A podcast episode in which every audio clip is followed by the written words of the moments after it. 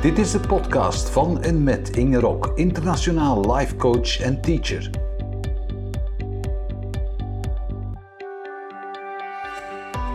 In deze podcast willen we jou inspireren om je echte potentieel te leven en echt vooruit te gaan. Ben jij klaar voor verandering en ontdekking? Welkom. Moed en doorzettingsvermogen, dat is het waar we het gaan over hebben vandaag. Hartelijk welkom op deze nieuwe podcast. Um, ja, twee begrippen, hè. Moedig zijn en volhardend zijn. Twee begrippen die ons leven wel tekenen, ook al zijn we daar misschien niet bewust mee bezig. Ook al kiezen we daar niet heel bewust voor. En dat is ook een beetje normaal, omdat wij geleerd hebben om moedig te zijn of net niet moedig te zijn. En we hebben geleerd om volhardend te zijn of misschien net niet volhardend te zijn. We zijn dus op een manier geprogrammeerd om deze begrippen te hanteren. Maar als we dat niet op de juiste manier doen, dan gebruiken we de begrippen eigenlijk verkeerd en werken ze in ons nadeel. Namelijk, um, doorzettingsvermogen bijvoorbeeld kun je gebruiken tot je erbij neervalt, maar je wordt er niet bepaald vrolijk van. Of gelukkig van. Dat gaan we bekijken. Een tweede ding dat we gaan bekijken is, oké, okay, wanneer is het dan nodig om eerder moedig te zijn? En wat is moed precies?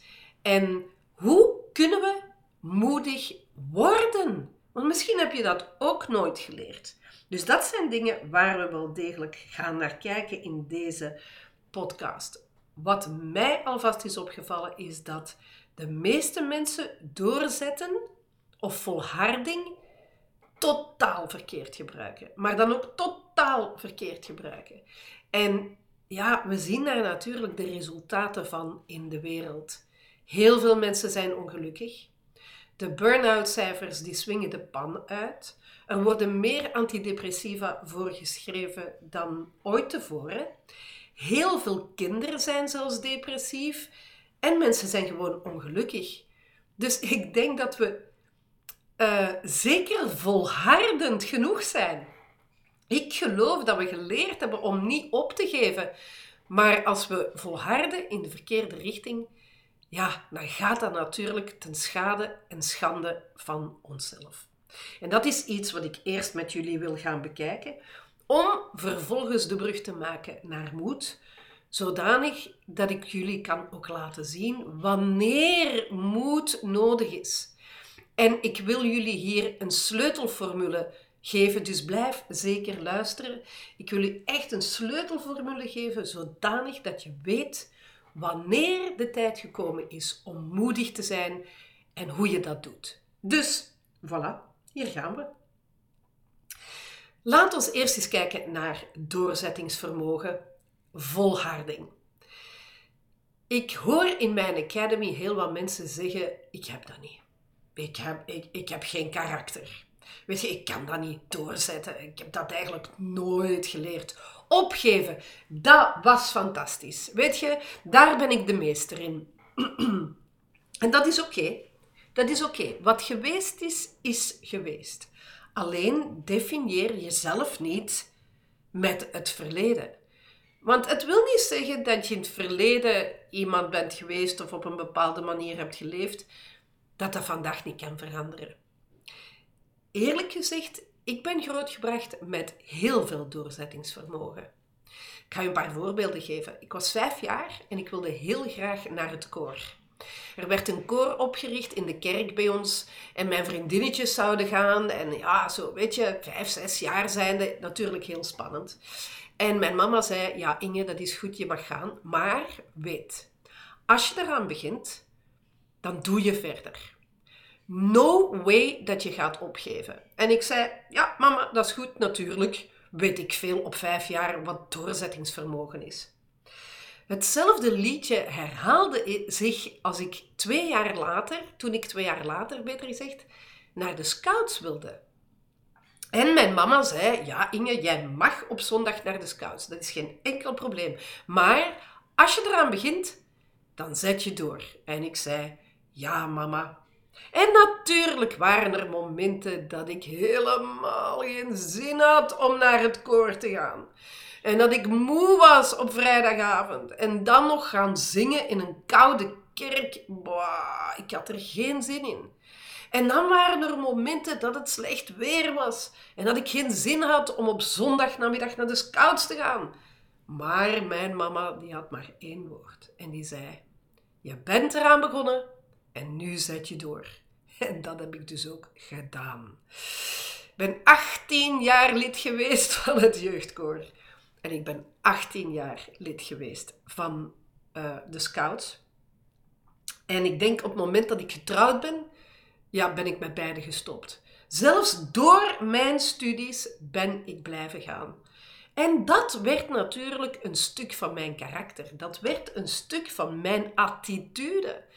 En ik moet eerlijk zeggen dat ik vandaag mijn mama daar nog altijd ontzettend dankbaar voor ben. Want, en nu komt het belangrijkste, ik hield van het koor. Ik hield van de scouts. Ik heb nog andere dingen gedaan, zoals de tekenacademie. En ook daar hield ik van. Ik was altijd weg. Ik had honderdeenduizend dingen te doen, hobby's, weet je.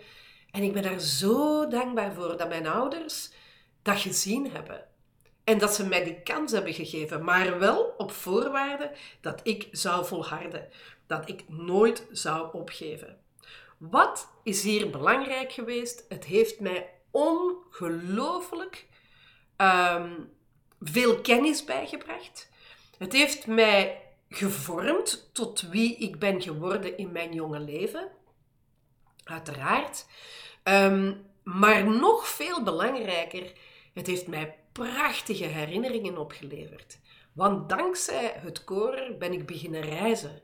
Amerika, Tsjechië, Oostenrijk, Madrid, Spanje, um, Roemenië. Weet je, ik heb de weer, Polen, ik heb de wereld gezien. Ik ben achter het ijzeren gordijn kunnen komen wanneer niemand daar kwam. Dus ik ben ontzettend dankbaar voor dat soort doorzettingsvermogen dat mij prachtige herinneringen heeft gegeven. Nu, er zit natuurlijk een heel belangrijk stukje in dit verhaal en dat heb ik net benoemd, maar ik ga het nog eens herhalen en dat is dat ik heel graag naar het koor ging. En dat ik eigenlijk heel graag naar de scouts ging. Ik had daar al mijn vrienden. Wij amuseerden ons zot. En toen ik geen zin zou hebben om te gaan, wist mijn moeder, je moet volhouden, want anders ga je er spijt van krijgen. Dus daarom ben ik heel erg blij. Ik heb ook een paar keer opgegeven. Ik ben Egyptologie gaan studeren. Eén jaar Leuven. Fantastisch jaar was dat. Maar ik wist heel snel hoezeer ik van Egypte hou, dat Egyptologie niks voor mij was. Mijn vader heeft toegestaan dat ik na dat jaar ben gestopt. Hij zag ook wel dat de materie eigenlijk te droog was en dat ik mij niet bepaald op een opgraving in Alexandrië zag zitten. Maar toen kwam de vraag, wat wil ik dan wel? Ik ben plastische kunsten gaan studeren. Ook niet zo vreemd, wetende dat ik zo lang in de tekenschool heb rondgelopen. En daar zat ik op mijn plaats. Waarom? Omdat ik les kon geven. Dat was misschien nog veel belangrijker dan um, de plastische kunsten aan zich, aan zich. Hoewel ik nog altijd heel creatief ben. Ontzettend graag teken, schilder, knutsel enzovoort. En daar... Daar heb ik ook doorgezet. Drie jaar op mijn sokken. Twee vingers in de neus. Hup, een diploma op zak. Ik heb dus geleerd om door te zetten. Maar ik heb ook geleerd om door te zetten wanneer het niet juist was. Wanneer ik op een pad liep dat niet voor mij bedoeld was. En dat is wat ik gedaan heb in mijn eerste huwelijk. Al heel snel wist ik dat liefde niet echt de basis was. Respect niet echt de basis was. Wederzijds vertrouwen ook geen basis was. En dus wij hadden een relatie die ontzettend middelmatig was. maar waar heel veel aan schorde. Nu, in die tijd, heel veel vrienden rondom ons gingen uit elkaar.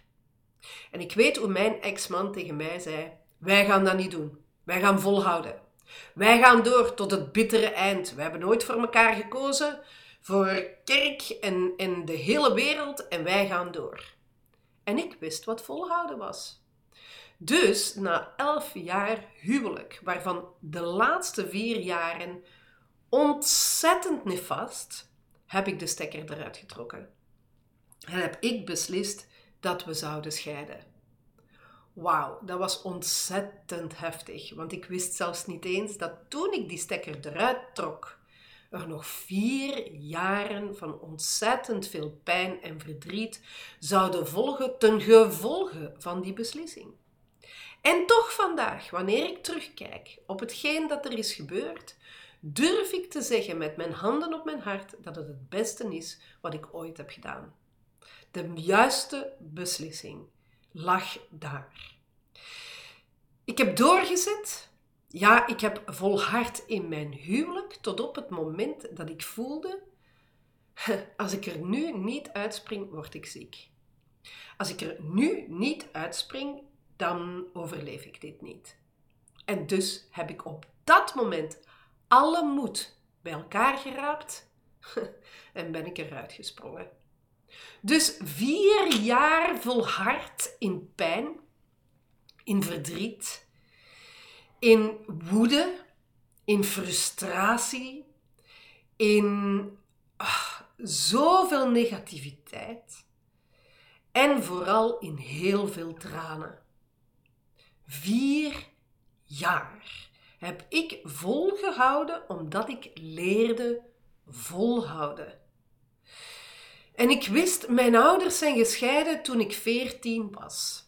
Mijn kinderen, Marijn en Leen, waren op het moment dat ik de beslissing nam vier en negen.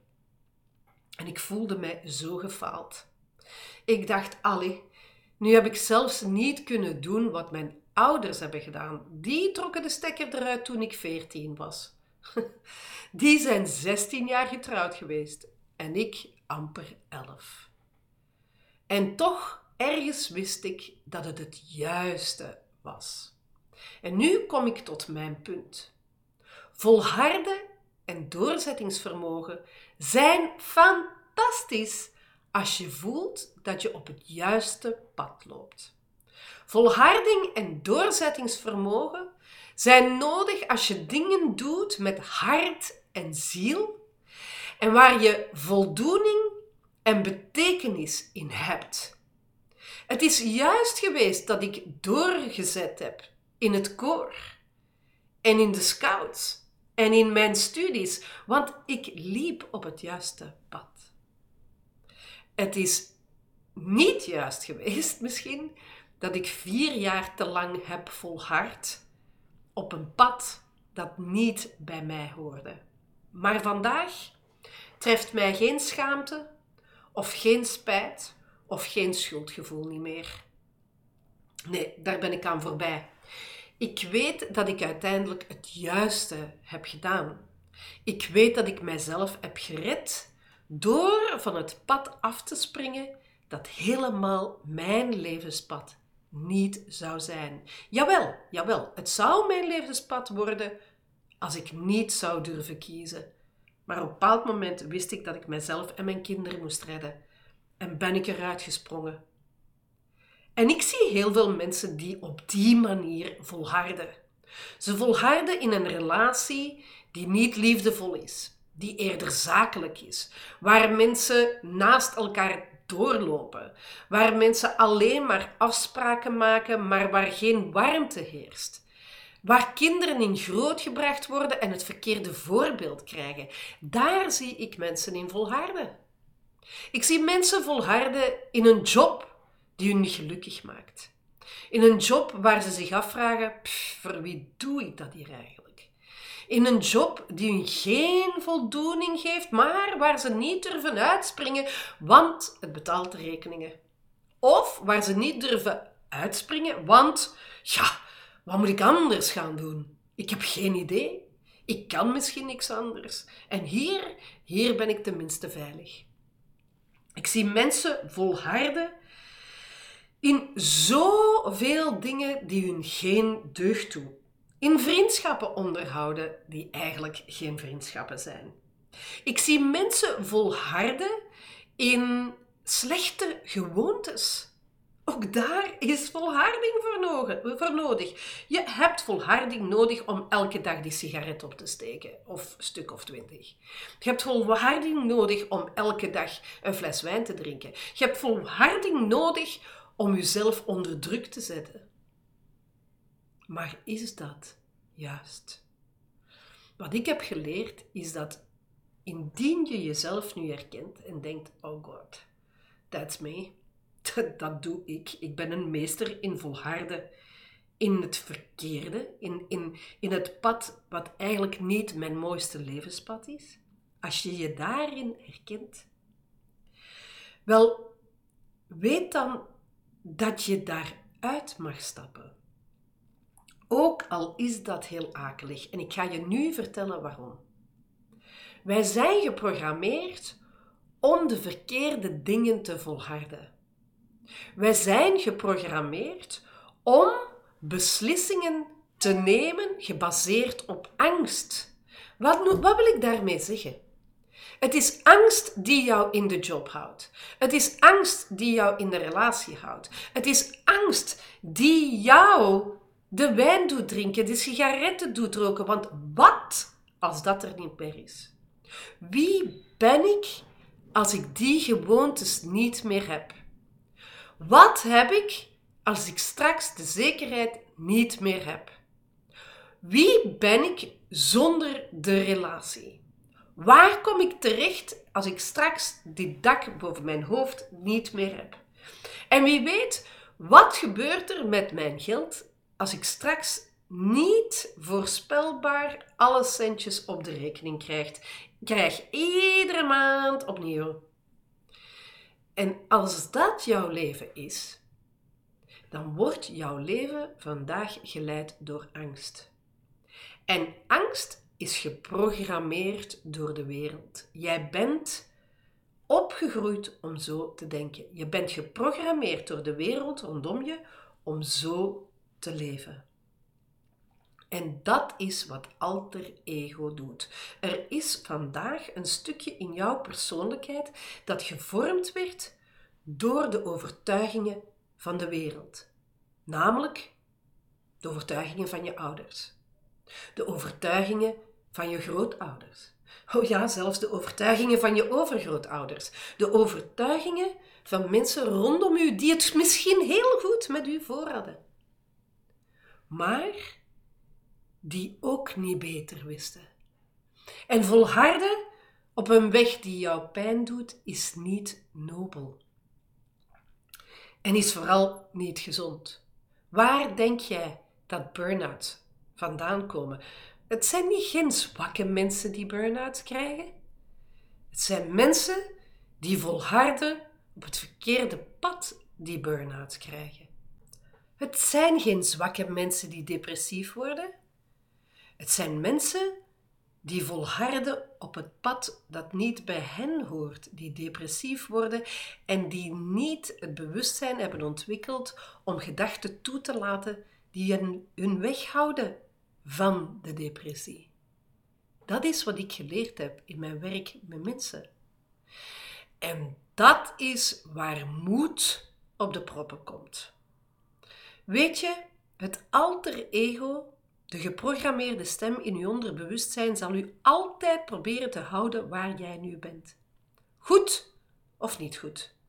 Want weet je, volharden en doorzetten en vasthouden is nu eenmaal een prachtige kwaliteit. Het is een fantastisch principe. Maar als jij dat principe gebruikt om jouw leven te bouwen dat eigenlijk niet bij je hoort, dan word je ontzettend ongelukkig en zelfs ziek.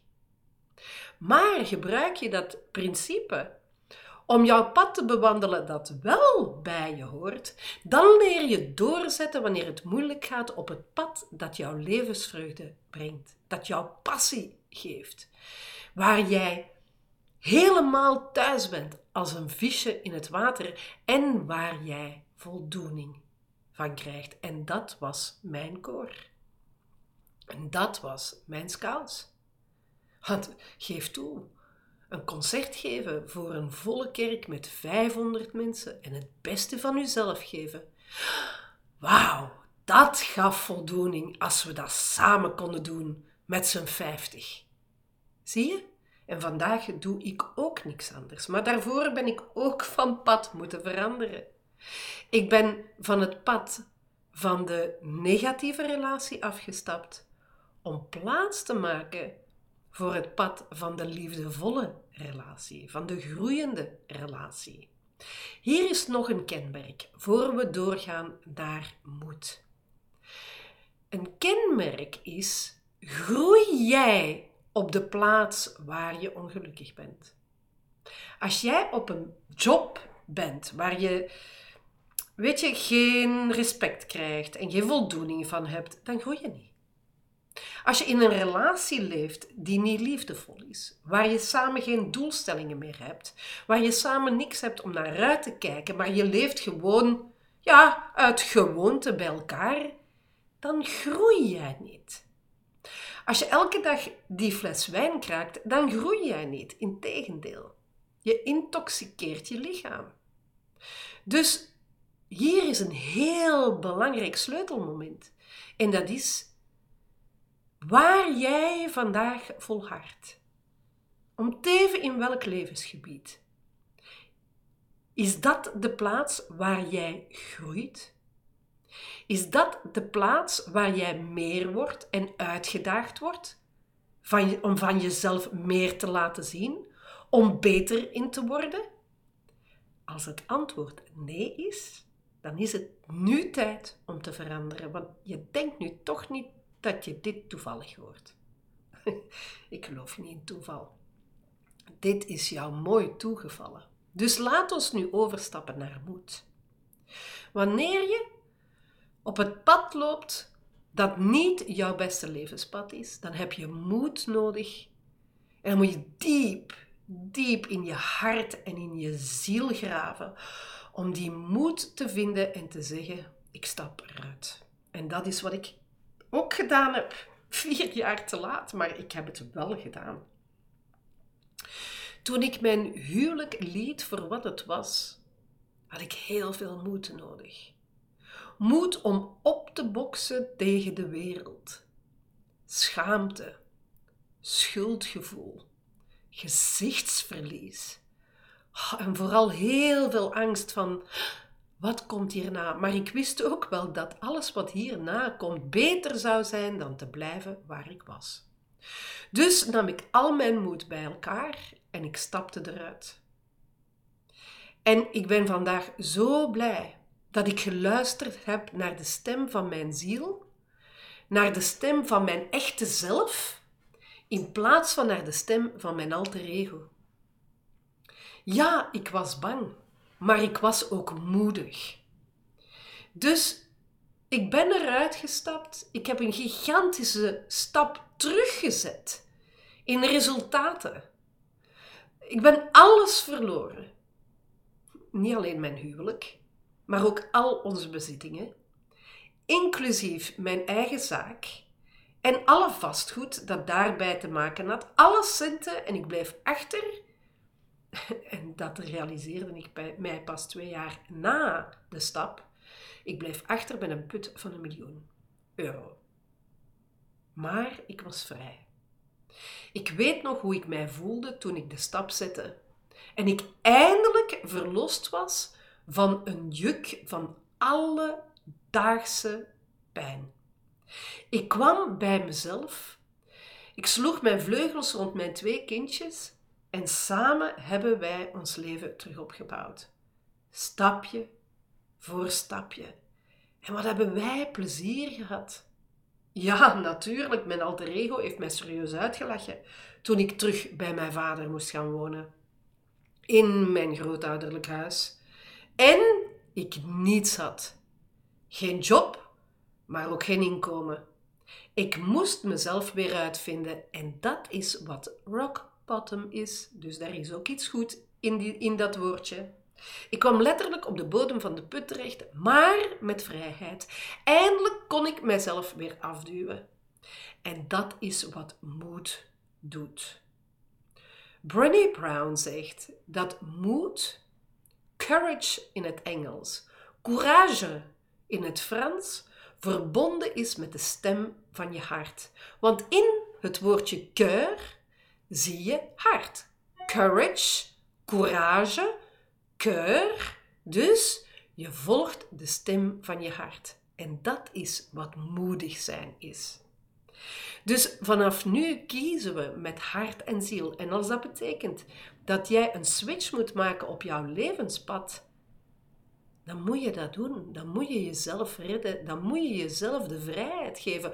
Ook al ben je bang. De, de angst zal altijd blijven. Het grote verschil echter is dat je nu voor jezelf kiest en dat je de angst die je voelt, dat dat de angst is die vertelt dat je buiten je comfortzone stapt. Dat is niet meer dezelfde stem van angst die jou probeert te houden waar je bent. Weet je, de geprogrammeerde angststem van het alter ego zal jou overtuigen om te blijven waar je bent uit angst voor wat komt. Wanneer je kiest met hart en ziel en dus moedig bent, dan is die angst daar ook nog wel, maar die heeft geen recht van spreken meer. Je doet het met angst en dat heb ik ook gedaan. En elke moedige beslissing die ik moet nemen met hart en ziel, herken ik vandaag door hetgeen ik gedaan heb in tweeduizend één. Dat is lang geleden. Dat is meer dan twintig jaar geleden, maar dat is de grootste levensles geweest. Dat is het grote turning point geweest. Dat is het moment geweest dat ik eindelijk voor mijzelf leerde kiezen. En dat kun je alleen maar doen door moedig te zijn. En dus moedig zijn betekent niet volharden, kost wat kost, zelfs ten koste van jezelf. Dat is niet moedig zijn. Moedig zijn is diep in jezelf kijken. Tijdens de slapeloze nachten. Tijdens de momenten dat je alleen bent en er eindelijk plaats komt in jouw geest zodanig dat de stem van je hart naar voren kan komen. Dat is het moment waarop je kiest voor jezelf en je heel eerlijk bent met jezelf. Eerlijkheid en moed gaan nu hand in hand. Het is het moment dat je durft hulp te vragen. Het is het moment dat je durft toe te geven dat je het niet allemaal voor elkaar hebt. Het is het moment dat je durft toe te geven dat je niet gelukkig bent. Het is het moment dat je durft toe te geven dat je die U-turn nodig hebt, maar dat je ook bereid bent om jouw leven in jouw eigen twee handen te nemen. En dat je bereid bent om daarvoor de prijs te betalen. Maar die prijs, die leidt jou naar de vrijheid. En dat is de echte betekenis van moed. Je moet met je volle hart durven kiezen voor jezelf en het leven dat je wilt creëren. Je moet durven kiezen voor levensvreugde, voor vooruitgang, voor groei en voor passie. Passie is levensvreugde. En dat is wat je krijgt wanneer je de stem van je hart volgt. Dat is wat je krijgt wanneer jij moedig bent. Hopelijk heeft dit jou meer inzicht gegeven in het verschil tussen moedig zijn en volharden of volhouden. En helpt het jou om de juiste keuze te maken.